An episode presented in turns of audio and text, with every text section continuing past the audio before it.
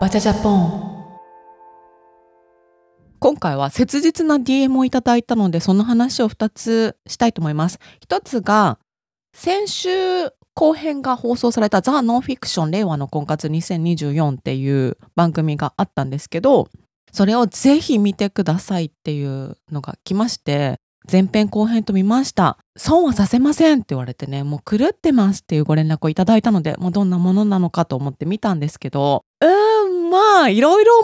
思うところはあったのですが、私も結婚相談所に入ってたことがあるので、でもね、まあ、こういう感じじゃなかったからこれを見て全部の結婚相談所がこんな感じって思うとみんな入りたくなったり入りたくならなかったりするんじゃないかなって思うんですけどまず主要な登場人物が婚活をしている男性2人と先生1人なんですよ。で1組だけうまくいって結婚して成婚大会っていう成婚大会って多分婚活業界でね活動してる人は全員知ってるんだけど何かっていうと結婚が成り立って成立して大会することが成婚大会っていうんですけどそれの時にお互いにお金がかかるんですよね。男女どっちも私のところは15万とかだったかな。10万とか15万だったと思うんだけど大会しますっていう時にお金を払います。あの成婚じゃなくて普通に大会する時はお金いりません。で私ね休会した記憶あるんだけど大会した記憶がなくて私ちゃんと大会してんのかなってちょっと不安になりましたねこれ見ててね。まあどっちでもいいんですけどね。まあ少しあらすじを話しますと新藤さんっていう20代後半29歳とかだったかな。理系の方で、ま、理系のお仕事もついてて中高男子校大学は理系みたいなだから女性と話した経験がほとんどないしデートもしたことないし恋もしたことないですっていう人なのね。で高校時代にお父さんが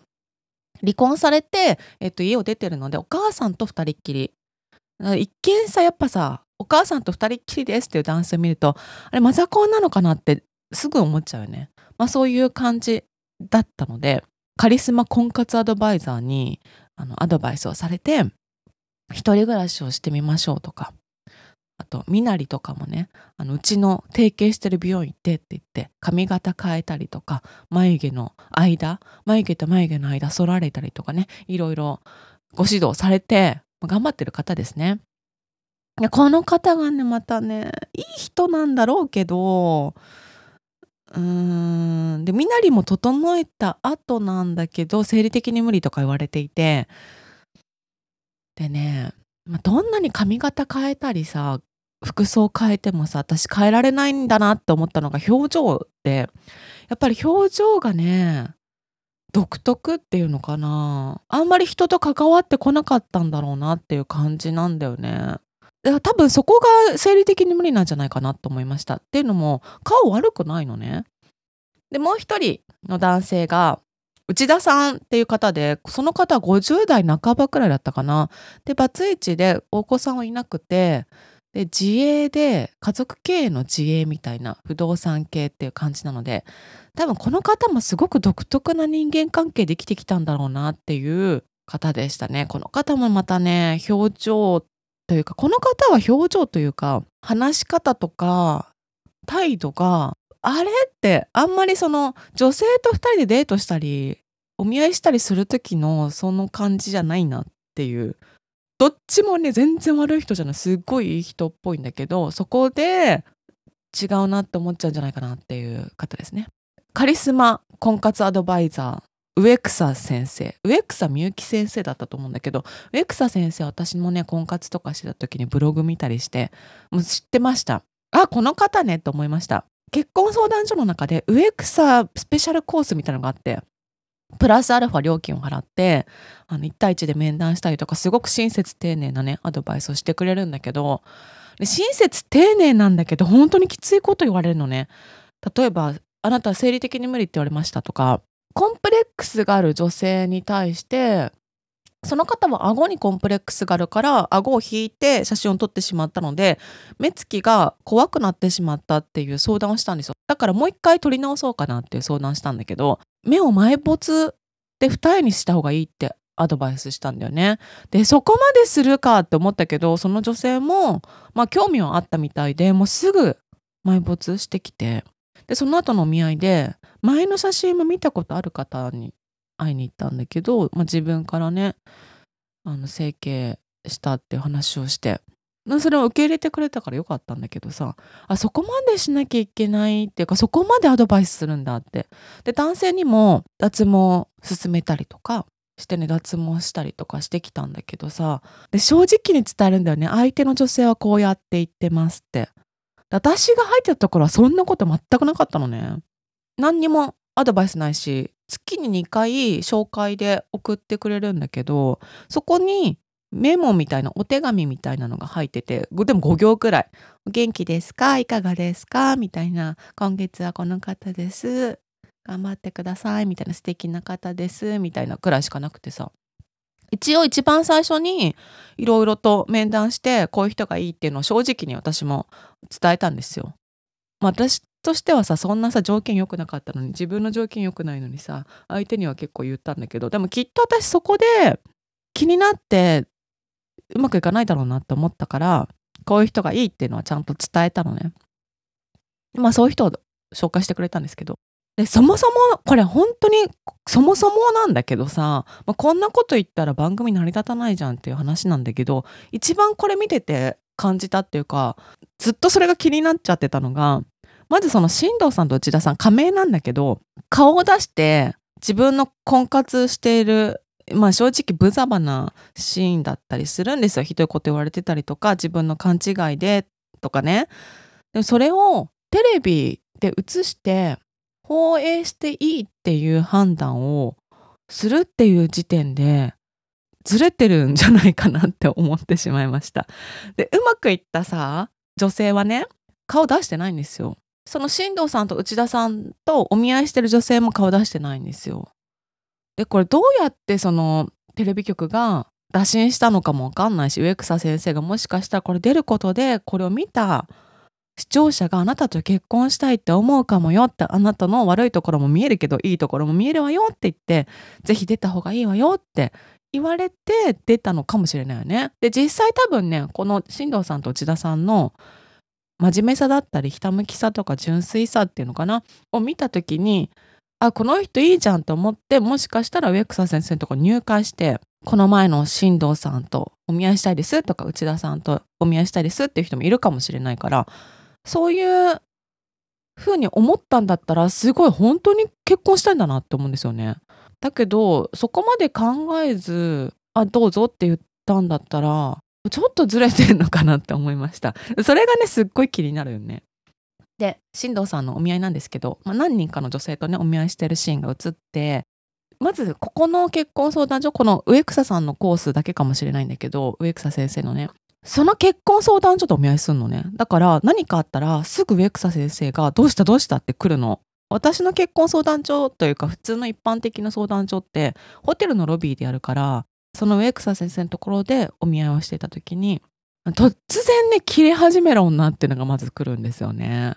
でそんな進藤さん悪いこと言ったかなっていうようなことなんだけど言わなくてもいいようなこと言っちゃったんですよその進藤さんね不器用だからね思ったこと全部言っちゃうんだけどでもその相手の女性は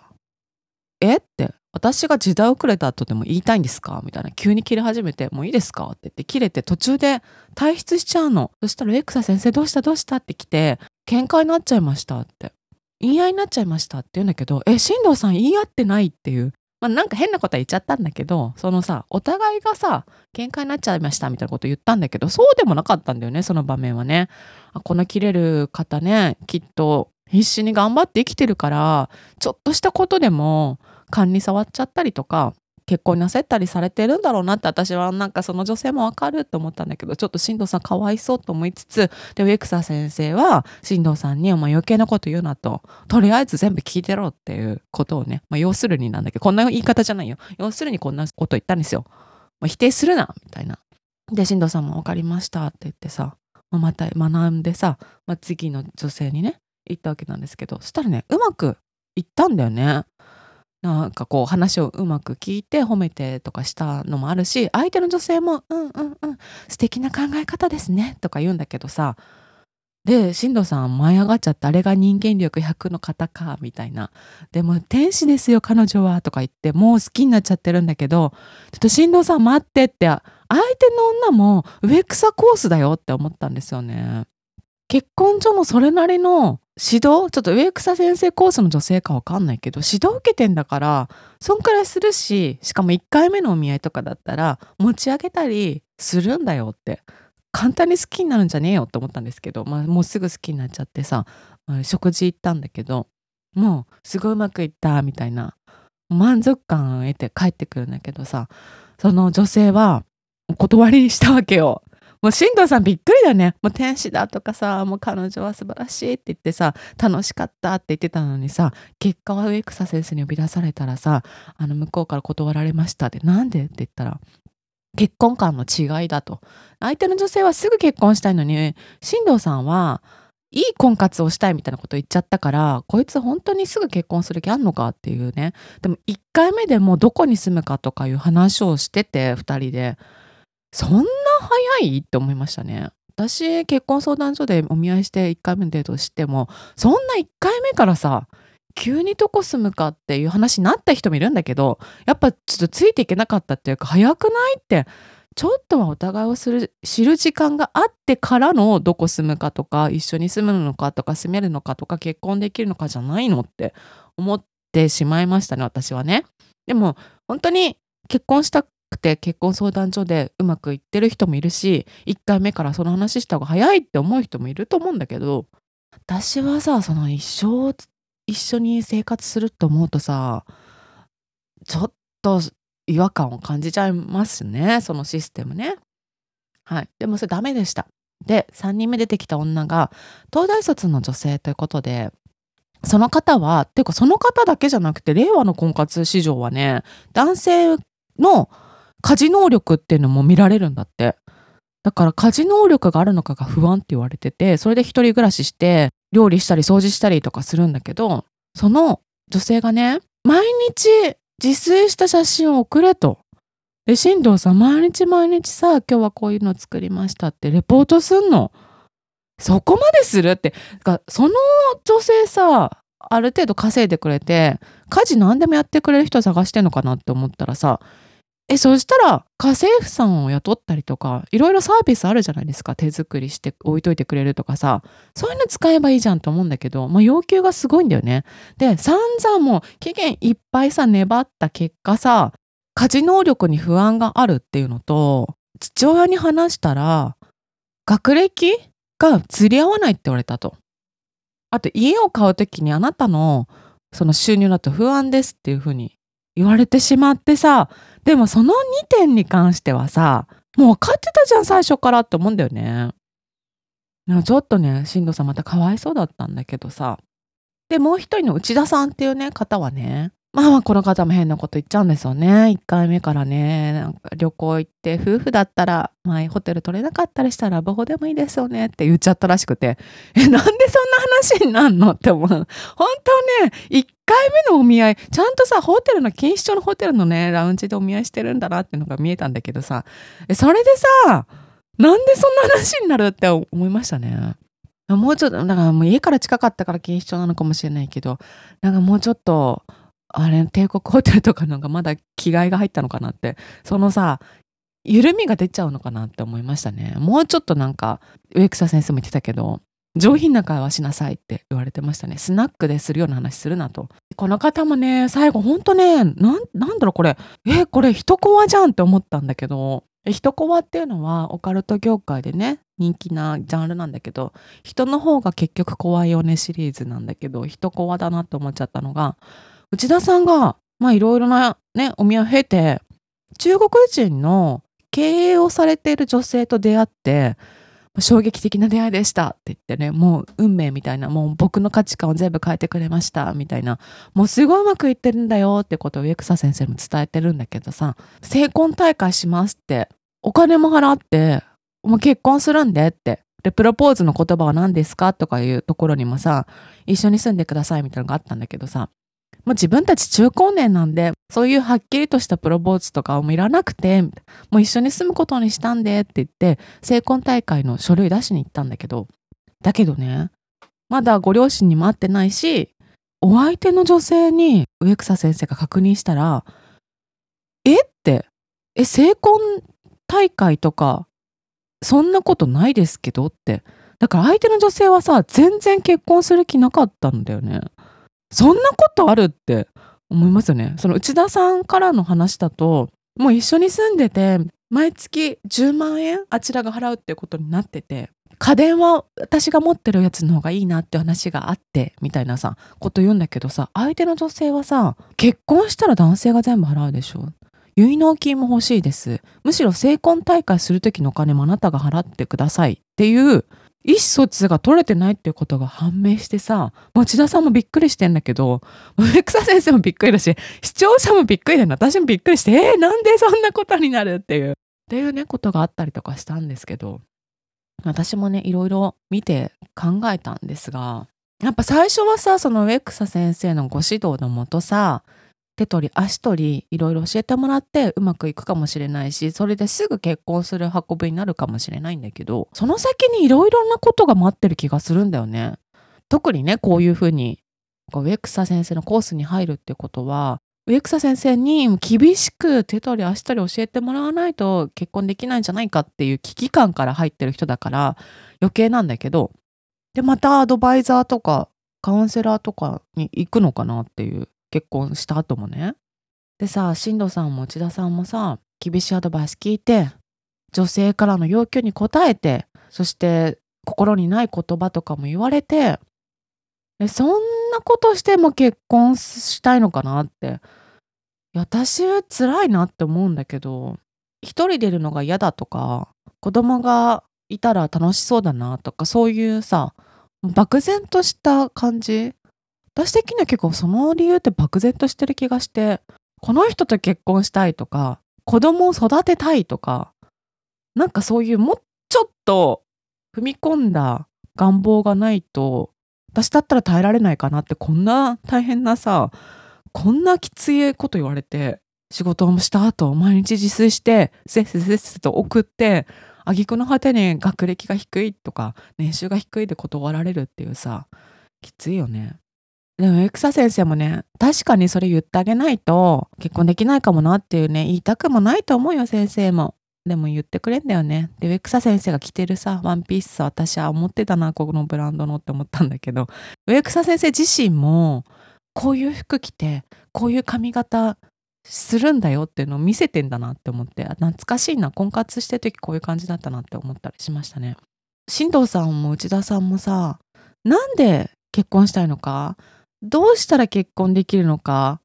っていうのをもっともっと自分で考えて自分で改善して自分で行動した方がもうちょっとその自然な表情になったり話し方とかも良くなるんじゃないかなって思ってしまいました。言われたからやるとかじゃなくてね。なんかまだ自分の中に取り込めてない感じがするんだよね。こう付け焼き場的なさことはできるんだけどこう本当に変わんないとうまくいかない気がするんだよね。自分らしく生きてる方がいいんじゃないかなってちょっと思ってしまいました。そこまでして結婚したいのかなって。私も結婚相談所入ってたから結婚はしたかったんだけどなんでしたかったかってもう35歳までに再婚したいとかさ安心感が欲しかったっていうね理由なんだよね。こう結婚して自分が老後とか仕事できない時とかに誰かいるといいよねって支え合えたらいいよねっていうさ支え合うっていうか相手もいなかったわけだからさ自分も支えたいっていうよりは支えてほしいのみっていう感じだったんだよね。保険みたいな感じ？だね。で私その後保険入るんだけどさ、まあ、保険ですね。今はお金を払って保険会社に安心をあの買ってる感じでおりますね。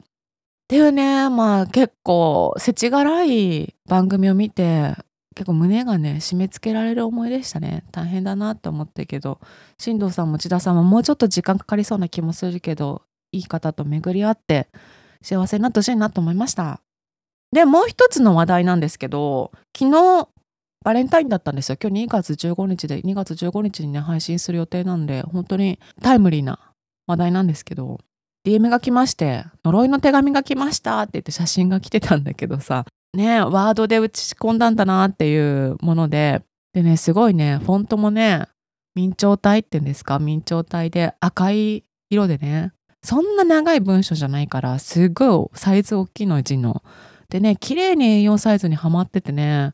なんかまあいろいろ練りに練ってこうなったのかなみたいな考えられた。呪いの手紙だったんですけど、まあ、呪いの手紙っていうかね、まあ、誹謗中傷が書いてましたね。ざっくり言うと、あなたは言い方もきついし、みんなに嫌われてるよっていう。あなたのお店も、あ自営業の方なんだけどね、あなたのお店も、あなたのお店も、あなたのせいで評判悪いよねって、いい加減気づいたら、うざいんだけどっていう内容だったんですよ。私それ来た時どうしましょう？って来たんだけどすごいワクワクしちゃってさ申し訳ないけどさえ誰からだろう？ってまず思って。確かに誹謗中傷なんだけど内容はさこれ誰だろう？っていうのとみんながそう思ってるよっていうところでやっぱ気にしちゃうじゃん。人間関係全部さ例えばお客さんのことも気にしちゃうし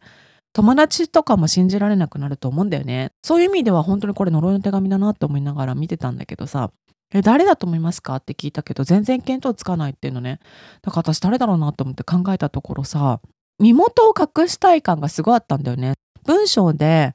大体さ、この人何歳くらいの人かな？とか分かったりするじゃん。男性かな？女性かな？とかさ。それが分かんないようにされてたから、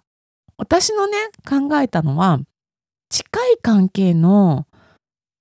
おじさんじゃないかなと思ったの。そ友達じゃないんじゃないかなって。で、そのね、ご本人はね、私友達全然いないんで、みんなって言われても、あの、みんなも何もそんな嫌われるような人もいないんですけどっていう。確かに口はね、悪いらしいんだけどさ。だから意外と近所の人とかじゃないかなっていう話になってて。で、隣の市から投函されてて、封筒もね、コンビニで売ってるさ、白いさ、長方形のあるじゃないですか。あれなんだよね。だから全然可愛くもないし、でまあ、あえてそうすることで本当は若い女性なんだけどおじさん風を装ってんのかなとも見られるんだけどさ、まあ、そういうのがね届いてしまっていて。でどうしましょうって言ってるからさとりあえずこれは私に預からせてくださいって、まあ、画像でだけどね。だからそれ捨てていいですって言って私がこれをこのバジャジャポンで話すことであの消化させますって。これ呪いの手紙ってさその相手をさずっと考えさせるために人間不信にさせるために送ってくる送ってきてるからだからその効果は私がネタとしてバジャジャポンで話すことで呪いの手紙ではなくこんな手紙来たんだけどっていうことであの違う扱い方になるから、まあ、呪いという効果が薄れるんじゃないかと。だからもう安心して捨ててくださいってでも本当に今の時代さ、組んだって思いましたね。本当ね、なんかドラマみたいな、漫画の世界みたいな話だったんで。まあでもね、失礼だけど、ちょっと私ワクワクしちゃってさ、でさ、DM でさ、2人でさ、誰、こうなんじゃないか、なんじゃないかとか言って、結局わかんないけどさ、まあストーリーで晒すくらいしてもいいんじゃないですかって言ったけど、まあするかね、わかんないけどね。バレンタインにこんなん来るんだっていうね、すごいなと思いましたね。ノンフィクションもこの呪いの手紙もそうなんだけど、そのさ、相手のさ、手綱でさ、自分をコントロールされたくないよね。もちろん自分がね、ひどい人間だったら改善しなきゃいけないと思うんだけど、そうではなくて常識の範囲内だったんならば、そのさ、一人のさ、意見で自分を根本的に変えたりとか、怯えて生活するようなことってしたくないじゃないですか。まあ、来たら嫌だけど、こんなね、嫌だよ、こんな誹謗中傷の赤い文字のさ、フォントめっちゃ大きい手紙来たら嫌だけどさ、まあ気にしないで、ね、自分らしく生きてほしいなって思って、今回バチャジャポンで取り上げました。皆さんにもね、もう何万人かの方に届いているので、あの呪いの手紙の効力が薄まることに貢献していただいてありがとうございます。こんなね、こと来ることもあるんですね。最近私本当にこう自分で考えて自分で行動するっていうことの大切さっていうのを痛感してるので人の意見とかも大事なんだけどでも人って本当に責任持ってくれないから自分にね。だからどうなったとても自分が考えて自分で選んだから仕方ないっていうね。自分で何とかしようって思える方が強いんじゃないかなと思っています。今週もありがとうございました。まったねバチャジャポン。